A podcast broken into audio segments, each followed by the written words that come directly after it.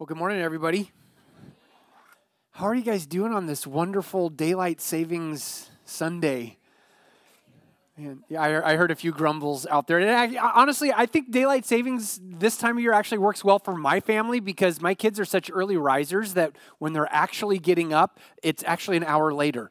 So it, it's weird how that works out, at least for the first Sunday. But uh, that that's the way it works. And and so I I, I got out of the house this morning before anybody else pretty much was up, um, which was not usually what happens on a Sunday morning. But uh, welcome. Thank you all for being here. We're so glad you're here today. If you're a guest with us, my name is Nathan Harris. I'm the, the lead pastor here at Celebration Center. And we're in a series called Generous. We're actually wrapping this series up. This has been a four part series. We're in the fourth part this morning called Generous. And this series is based on one of our core values, which is generosity. We want to be generous in all that we do and, and, and even the way that we approach what we do. And it's uh, so we're looking at generosity. Here's the big idea that we're working off of for this, this series generosity is normal, it's not weird, it's not for some super big spiritual giant few people out there. It's not for people who have a lot of throwaway money. All right?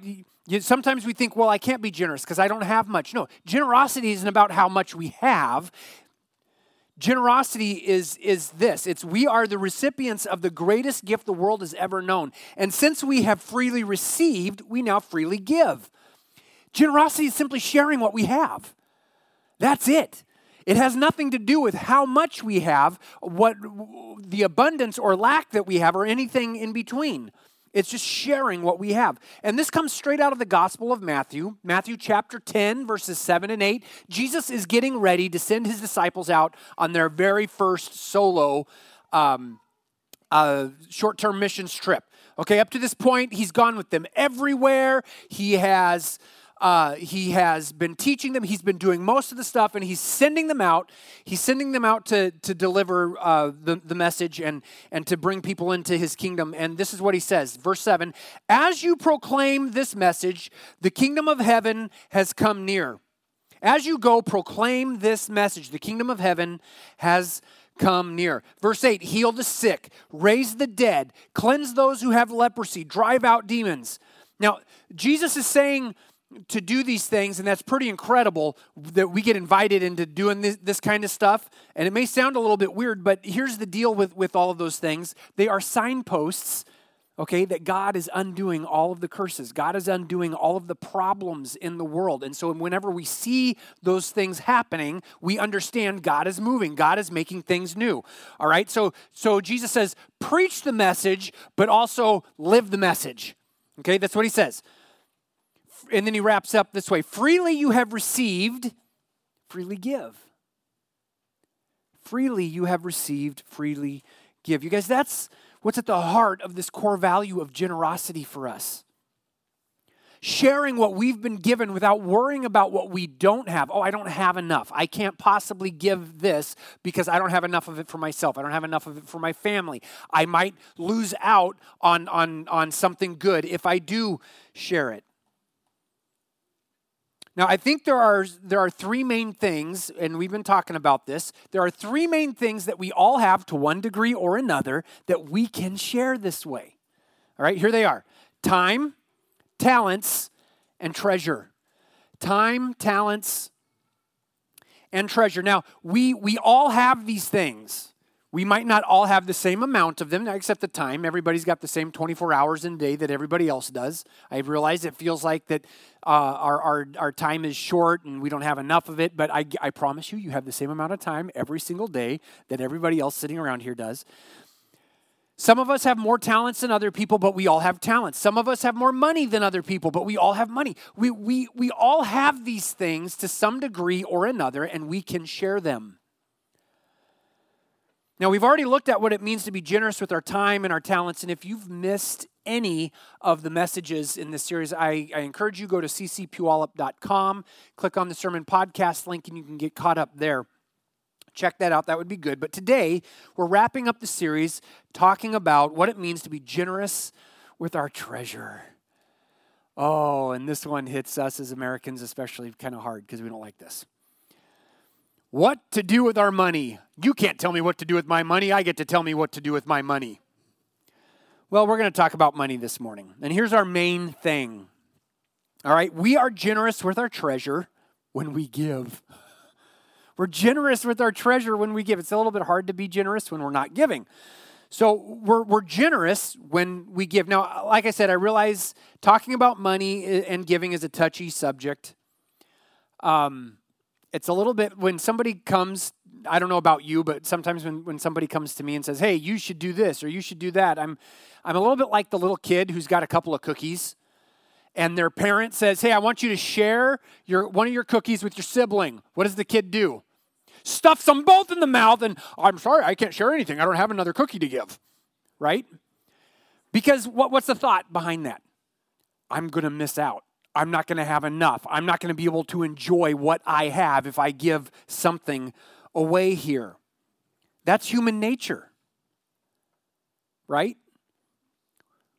We're told we need to share something with someone who doesn't have what we have, and we begin to think, but if I do, I might miss out. I won't have enough for that other thing that I was looking forward to or I was hoping for or I, I want to have. Now, I'm going to read a, a, a lengthier passage here. Uh, this is Second Corinthians chapter 9. We're going to look at verses 6 through 15. 2 Corinthians chapter 9, verses 6 through 15. I'm going to read out of the NIV. This is the Apostle Paul speaking, and he's, he's talking to a church that actually was fairly affluent. They, they lived in a busy area that was known for a lot of trade. It was kind of a bit of a cross, trading crossroads. So it, it had a lot of money coming in, and there were a number of people who were, frankly, well off.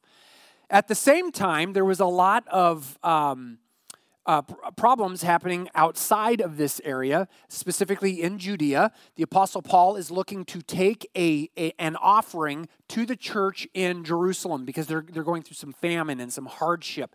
And so what he's doing is he's, he's, gonna, he's talking to the Corinthians and he's saying, Look, I want you guys to share. And here's what he says. Verse 6, I'm reading out of the NIV. Remember this Whoever sows sparingly will also reap sparingly. And whoever sows generously will also reap generously. He's giving a general principle here sowing and reaping. We see the Bible, God talks about this, Jesus talks about this. There's, there's all kinds of places throughout the Bible that talk about sowing and reaping. We get what we, you reap what you sow. Here, Paul says, if you sp- sow sparingly, then you're going to reap sparingly. If you sow generously, you're going to reap generously. Verse 7 Each of you should give what you have decided in your heart to give, what you've made up your mind about, not reluctantly or under compulsion in other words, no arm twisting here. Not like, well, if I have to, I'd rather not. But if I have to, he says, not reluctantly or, com- or under compulsion, for God loves a cheerful giver. Now, when he says that God loves a cheerful giver here, he is not saying, oh man, that person who just gave, they're my favorite. My father in law is, is very um, funny this way. He Lots of times you, you do something nice or, or you, you compliment or, or you do something that he wants you to do or whatever. Oh, yeah, you're my favorite.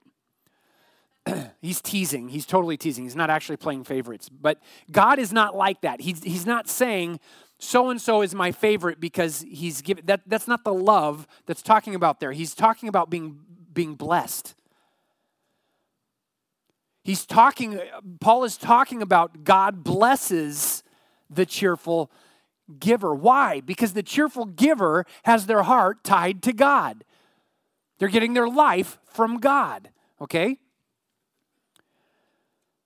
Verse 8, and God is able to bless you abundantly, so that in all things, at all times, having all that you need, you will abound in every good work. So, here what he's saying is God provides for all of the needs.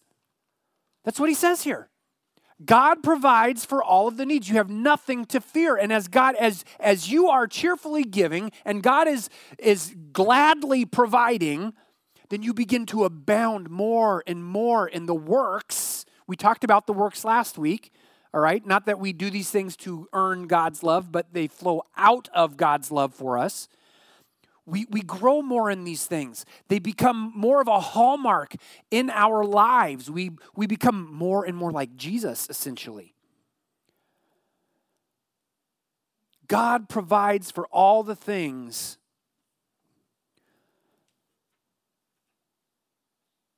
And, and the person who's living in generosity gets to experience the overflow because of God's grace. Verse 9, as it is written, they have freely scattered their gifts to the poor. Their, uh, their righteousness endures forever. Paul, right here, is, is quoting Psalm 112. And here he's telling the Corinthians that their righteousness or their acts and their deeds that prove their, who, uh, their faithfulness to God, excuse me, and, and, mark them as God's family last forever. These things, they, it's not just like, have you ever um, bought something that later on you discovered it was kind of just a waste of money? It was like, man, I would have done better just to light my dollar bill on fire. You ever feel that way? It, it's just a one and done type of a thing. Here, what Paul is saying here is that as we engage in this generous giving, it's not like that one time thing where it's like, okay, now it's just wasted, it's done. It's that that whatever happens there, somehow, some way, God makes it continue to grow. And it becomes it, it takes on a life of its own in jesus christ. All right? So it's growing more and more. It's not that one and done. It's not that that oh i can i can't tell you how many times i've wasted money on on things right i just i, I wanted something to eat so i go to mcdonald's and well that that's done now i'm still hungry right? Paul is actually talking about something different here. Their acts of righteousness endure forever. It's this ripple effect that keeps going and growing and, and getting bigger and bigger. Verse 10 Now he who supplies seed to the sower and bread for food will also supply and increase your store of seed and will enlarge the harvest of your righteousness. Okay, so God is going to grow you. God is going to make uh, what's happening in your life get bigger and bigger. Verse 11, you will be enriched in every way so that you can be generous on every occasion, and through us, your generosity will result in thanksgiving to God. So God's gift to them results in praise and thanksgiving back to God. It's this it's this cycle. We, we you want to know how we get in on God's God's mission and what God is doing in the world? We we live generously. That's how we do it. We live generously because as we do that, then then strange things begin to happen. Life begins to change around us. People are brought in to God's family. Verse 12 This service that you perform is not only supplying the needs of the Lord's people, so you're not only taking care of other people, but is also overflowing in many expressions of thanks to God. So you're not just investing into somebody, but you're actually part of producing that thankfulness. Verse 13, because of the service by which you have proved yourselves Others will praise God for the obedience that accompanies your confession of the gospel of Christ and for your generosity in sharing with them and with everyone else. And in their prayers for you, their hearts will go out to you because of the surpassing grace God has given you. Thanks be to God for his indescribable gift. It's this strange thing that happens that the kingdom economics are so far different from what we're used to in the world around us. The world around us says, you got to take care of number one first. You've got to hoard. You've got to collect. You've got to make sure you've got enough. And here, God says, I'm going to take care of this stuff. I'm going to take care of the things Watch me do it. Generosity, this act of giving and meeting the needs of others, is at the heart of what it means to be God's people, to literally be the new creation people that we are called to be as Christ followers.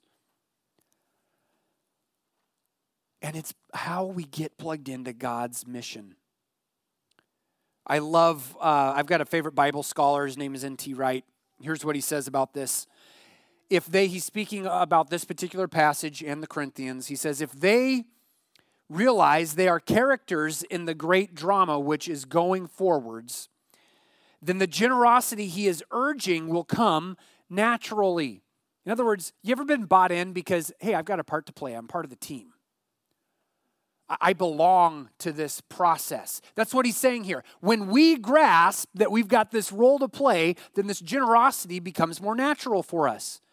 In the normal and healthy Christian life, everything proceeds from God's generosity and everything returns to God in thanksgiving.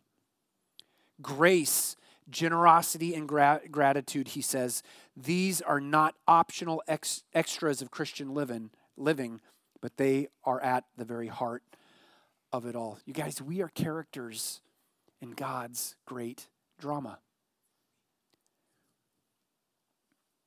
We are characters with, with an essential role to play. We have been we have freely received and now we get to freely give.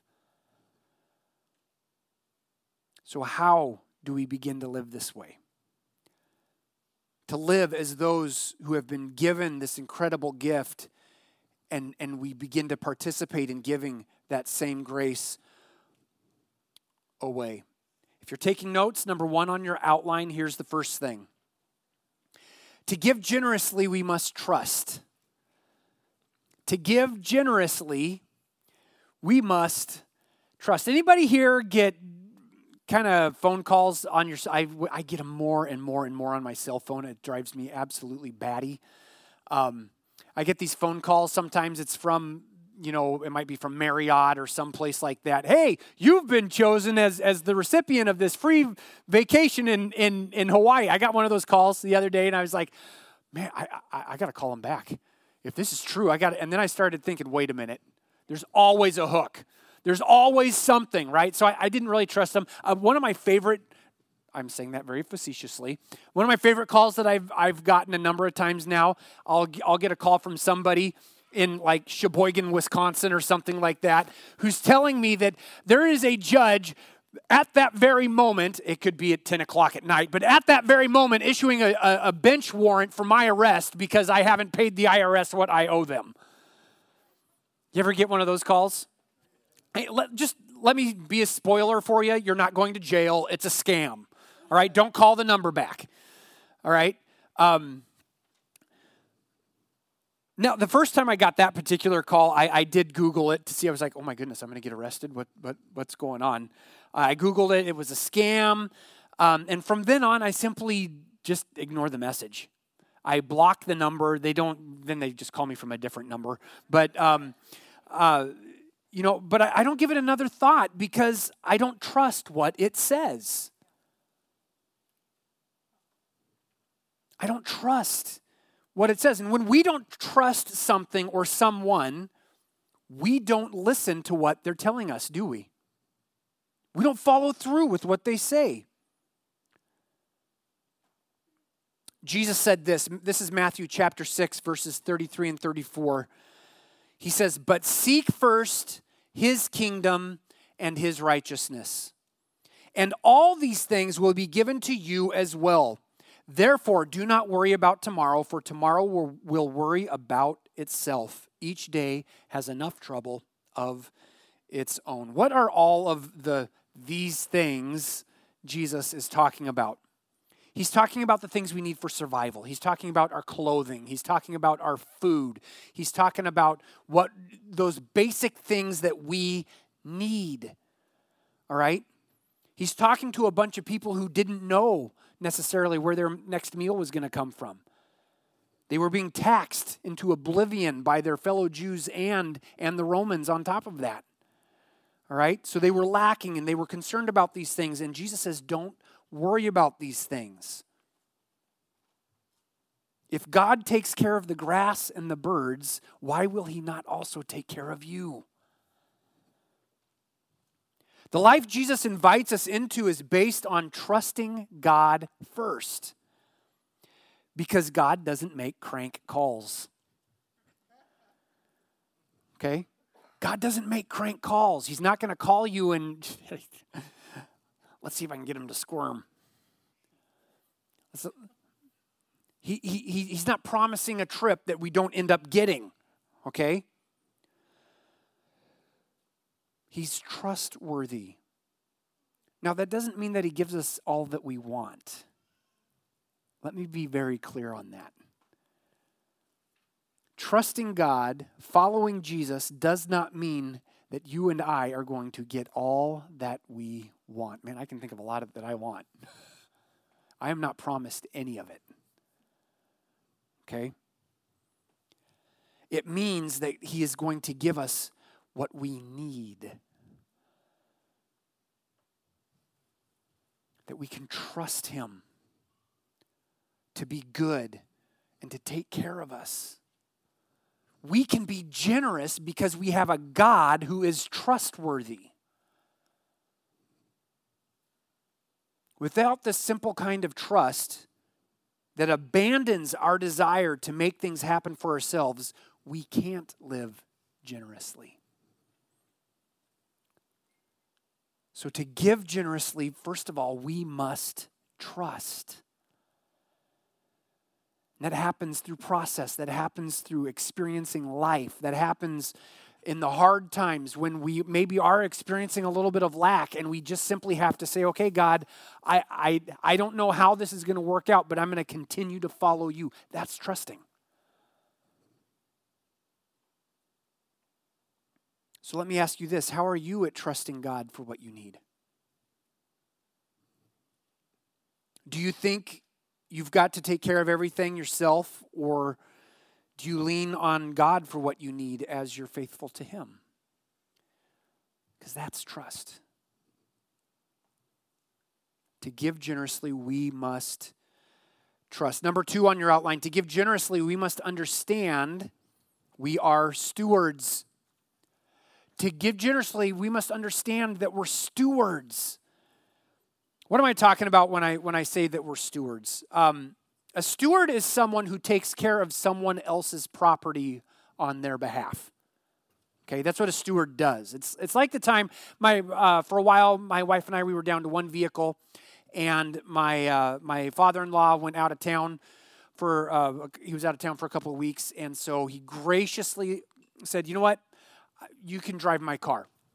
There was one stipulation. He was enrolled in one of those uh, insurance programs where they have the little monitor on the hooked up to the car that that registers how quickly you accelerate, how fast you decelerate, and all of that. And so you can actually get your your uh, insurance rate lowered based on how well you do with this. He said, "Just drive like an old man."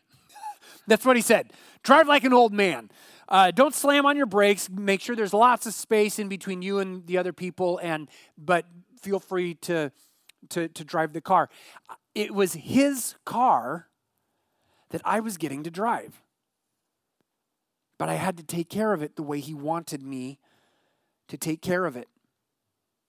In the same way, we need to understand that our lives are not our own.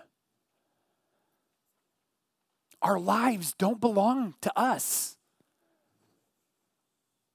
That includes the gifts and the talents that we have, that we've already talked about, but it also includes our finances. Everything we have ultimately belongs to God. We simply get to take care of it on His behalf, using it all to serve Him. Jesus uh, told a parable in Matthew chapter 25. I'm just going to read a couple of the verses. Verse 14. He says, Again, it will be like a man going on a journey who called his servants and entrusted his wealth to them. All right, so the, the man, the, the master, he, he's going away, but he entrusts his wealth. He doesn't say he gives it away for, for people to use it just for their own purposes or whatever. He says he entrusts it to his servants. Verse 19, skipping down. After a long time, the master of those servants returned and settled accounts with them. He comes back. He says, All right, what have you been doing? How are things going? How, how, have, how have things turned out? As Jesus tells this parable, he makes it clear that some of the servants did good job stewarding what, what their master entrusted to them, while others did not. There were the two that that that uh, if we if you read this whole parable, two of the, the servants were able to increase the money. They invested it well, they were wise with it, and, and they got a return on it. One one servant buried it. He hid it. He was afraid. It's not even that he blew it. He didn't even blow it. He just buried it. He didn't put the, he didn't put the money to work so that it, it increased. Now, Jesus tells this parable to his disciples. He's not telling this parable to, to people, to religious leaders, telling them, hey, you guys better figure this out and get on the right track. He's telling this to his followers and he's warning his followers to stay the course and to steward well what God has entrusted. We need to understand that all of life, all that we have, including our money, has been entrusted to us. We are stewards for God and His kingdom. Now, I don't want anyone to start freaking out and thinking that God is going to come down hard on you for making mistakes. We all make mistakes, right? I've made plenty of them. Um, I've overpaid for things that I shouldn't have overpaid for. That's a mistake. God isn't going to squish me, He's not going to zap me with lightning.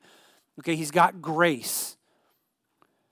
What Jesus is talking about in this parable is the overall tra- trajectory of our lives our attitudes, the way we view our lives and our actions. Are we using all that we have to benefit God and His kingdom, or are we taking care of ourselves first? That's the question we have to answer. Are we using all that we have to, to invest into the kingdom, to help build the kingdom? Or are we taking care of ourselves first? God has been incredibly generous and gracious to us. He has given us all that we need for life and godliness. We've looked at this verse, 2 Peter 1 3. He provides homes for us to live in, He provides jobs for us so that we can earn the money, we can provide for our families, so that we can take care of the things that we need to take care of. The question remains how are we stewarding what we have been entrusted with? Because we are stewards.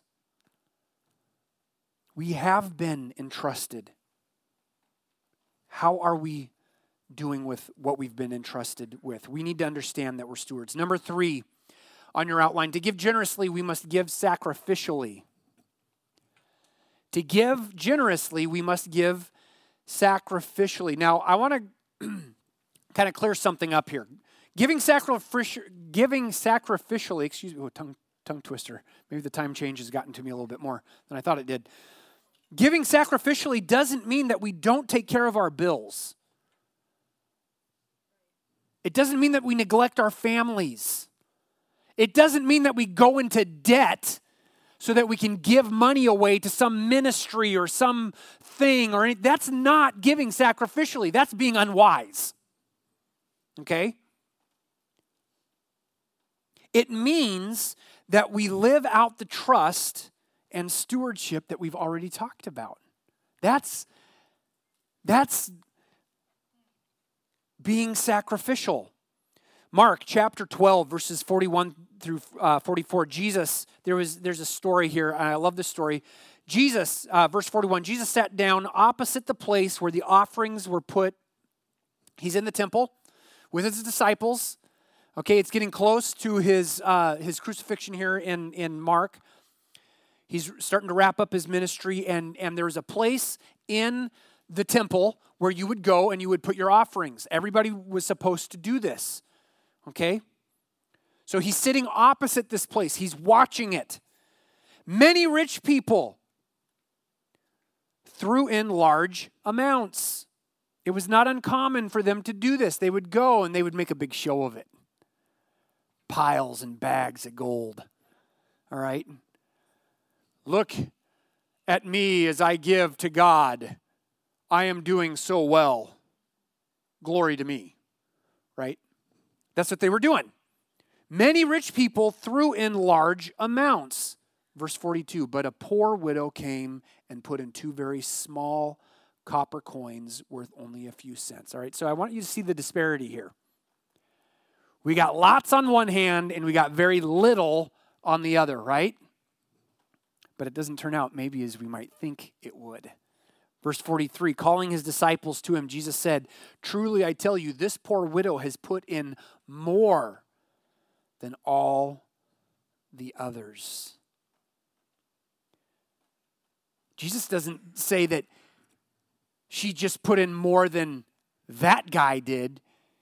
He says she put in more than all the others.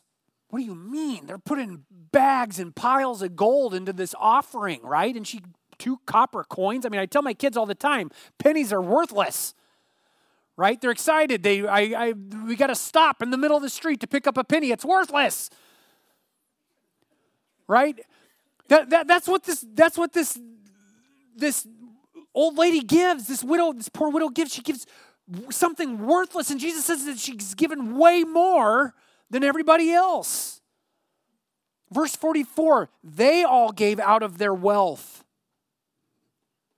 but she, out of her poverty, put in everything, all she had to live on.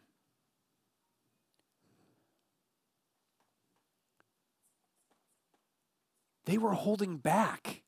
The rich people were probably holding back. They had much more to spare. They could afford to give all of that because they had a whole lot more. They could maintain their lifestyle. A while back, my wife and I took Dave Ramsey's Financial Peace University. Anybody else here ever taken that?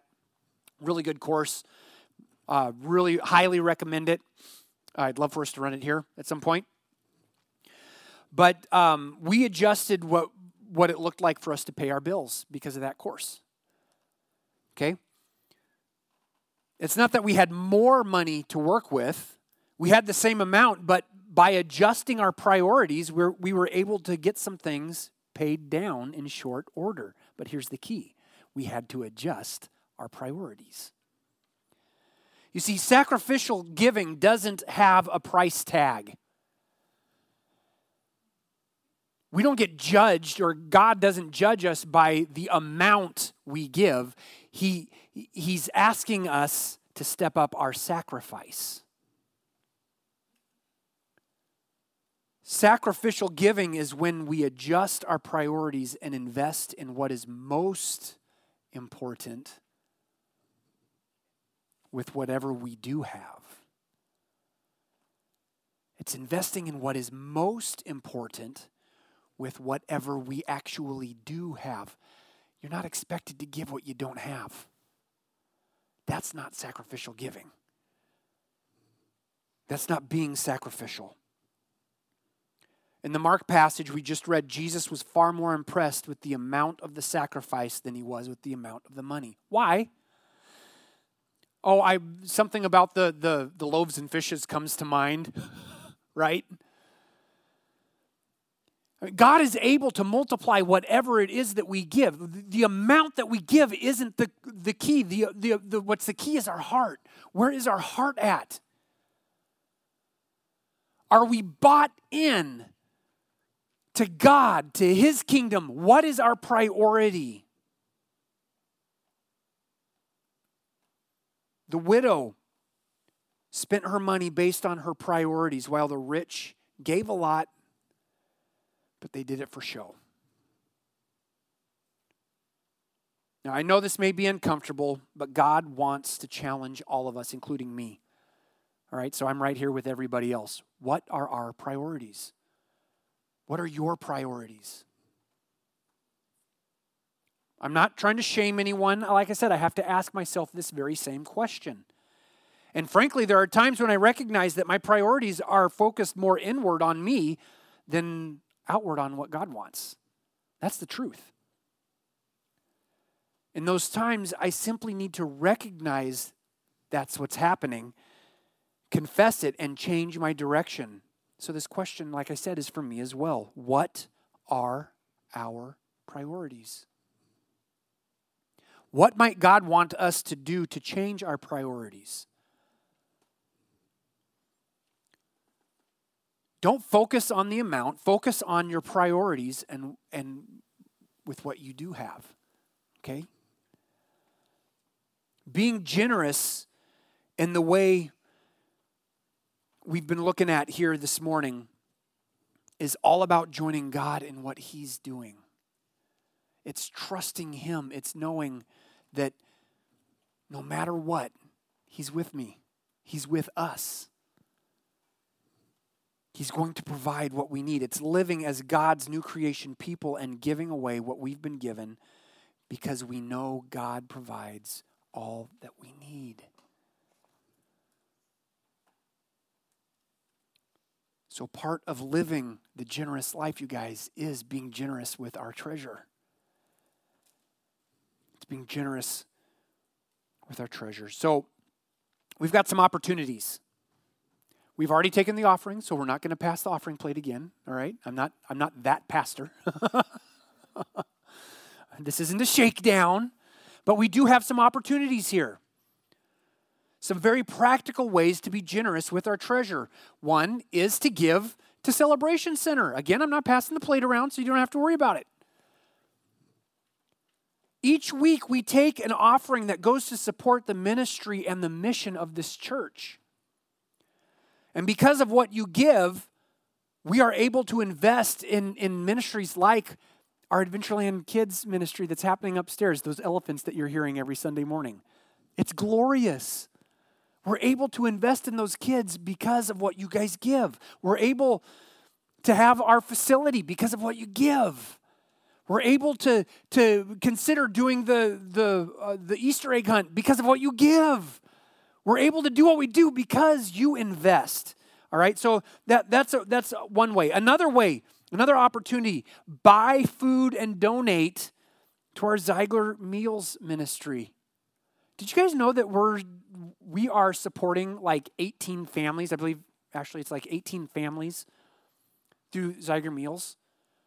That means that kids who don't have another option are getting meals on the weekend where they may not be able to get that. And you know how that happens? Because of your generosity, because you're giving. So that's an opportunity. Uh, check out what the, the list of stuff that, that's needed. Purchase some stuff. Donate it so you can do that. A, a third way find someone in your world whether in our church community or in your neighborhood or maybe at your work that you can simply bless one on one. For a while, there was a number of homeless people in the Springfield area where um, we were, my wife and I were living, Springfield, Oregon area, where uh, they were kind of just sitting out by a McDonald's, and every so often, whenever we drive by, we just go through the McDonald's drive-through. Here's some breakfast. Here's some lunch. We'd bless them that way. I will never, ever forget the time. Um, uh, I remember we, we were not doing, as a kid, we were do, not doing so well financially. We were kind of dirt dog poor. And um, my dad was a staff pastor. And we didn't have money for groceries. We came home one evening and there was a porch full of groceries. I didn't understand my fam- family's finances, but even as a kid, I knew somebody had been generous. I knew somebody was acting in love. I knew someone was taking care. They, God was taking care of us through somebody else's generosity.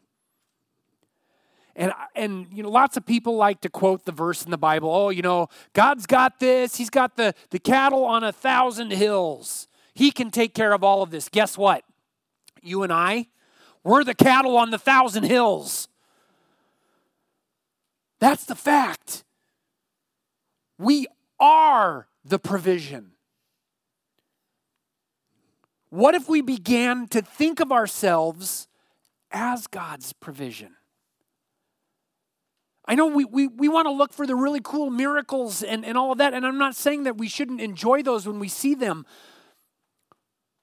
But what if you're the miracle?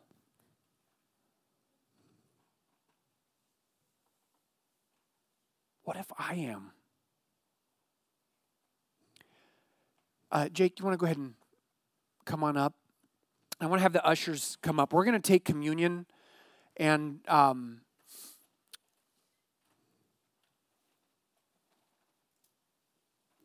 So go ahead and just begin to, to grab those and pass them out uh, as Jake plays the music here. Uh, I want us to hold this and to take it together. Now, so you're aware, we, we, you know, obviously there's lots of germs flying around right now, and we're not freaking out about it or anything like that. But uh, to take help take care of things, we've actually double cupped communion. So you grab the, the, the top cup has the juice, and the cup underneath of it has your little cracker in it. So you just grab that. We're not grabbing out of the same dish or anything like that, all right? So you don't have to worry about that this morning, but just make sure you get both of those. Yeah, go ahead and just start passing that, those out, guys. Or folks, I should say. Um, and hold them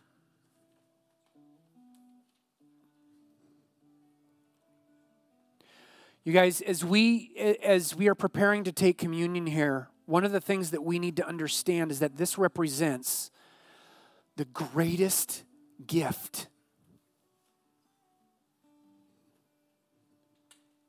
in the history of the universe.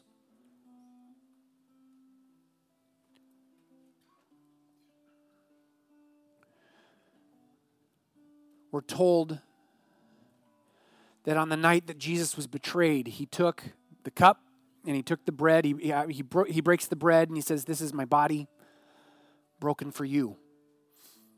He takes the cup afterwards and he says, This is my blood shed. This is the new covenant for you. As often as you eat this bread and you drink this cup, do it in remembrance of me. This is this is representative of God's generosity to us. I and and so I want us to take this minute right now to celebrate that.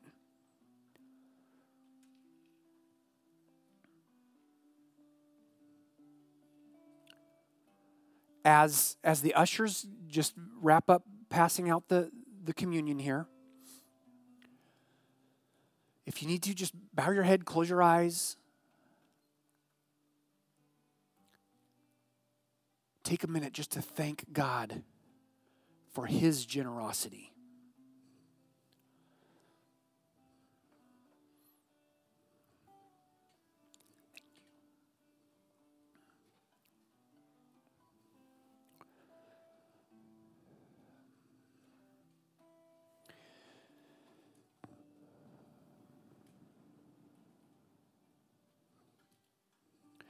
Jesus, thank you for your, your broken body.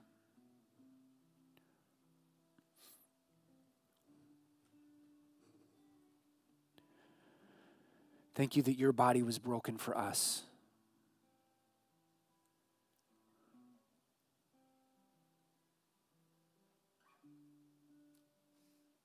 We look to you as our provision, our bread of life the one who gives us what we need. Let's take the bread together.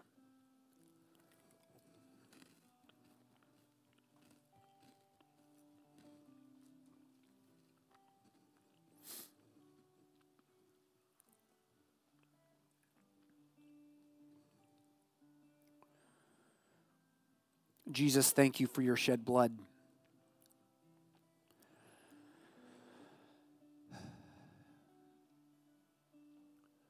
That you were generous with your life, that it cost you everything, and that you've brought us into your family. You literally poured out what you had for us.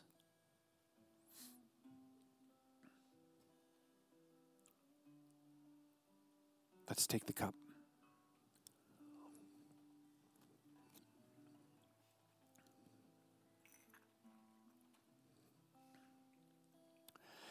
Father, we thank you for all that you have given us, for your very presence. That we are your people because of your action on our behalf. I pray that you would help us to celebrate that fact by joining you in being generous in our time, our talents, and yes, even our treasure, God. That our lives would overflow because of your goodness to us. And out of that overflow, we would be able to give away to the other church people around us, to the people outside of our church community, people who don't know you yet that we would live a life that is celebrating you by giving away what you've given to us. Trusting you, stewarding well, and living sacrificially, God. Maybe you're here and you haven't yet begun your life as a Christ follower, but you're ready, you want to. I'm going to say a prayer, just make this yours.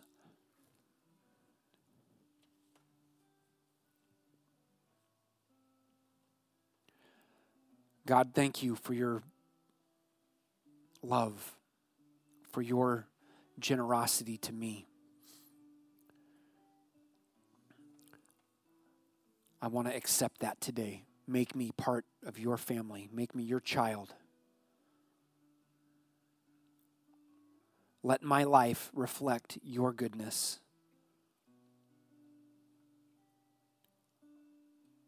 And make me part of you, I pray. Jesus, for anyone who made that prayer theirs, give them your presence today. Let them know that you are with them always and forever. That no matter what happens, no matter what's happening in the world, no matter what's happening out of their control, that you are there. That your gift still remains. And God, help us all to remember that and to live out of that reality.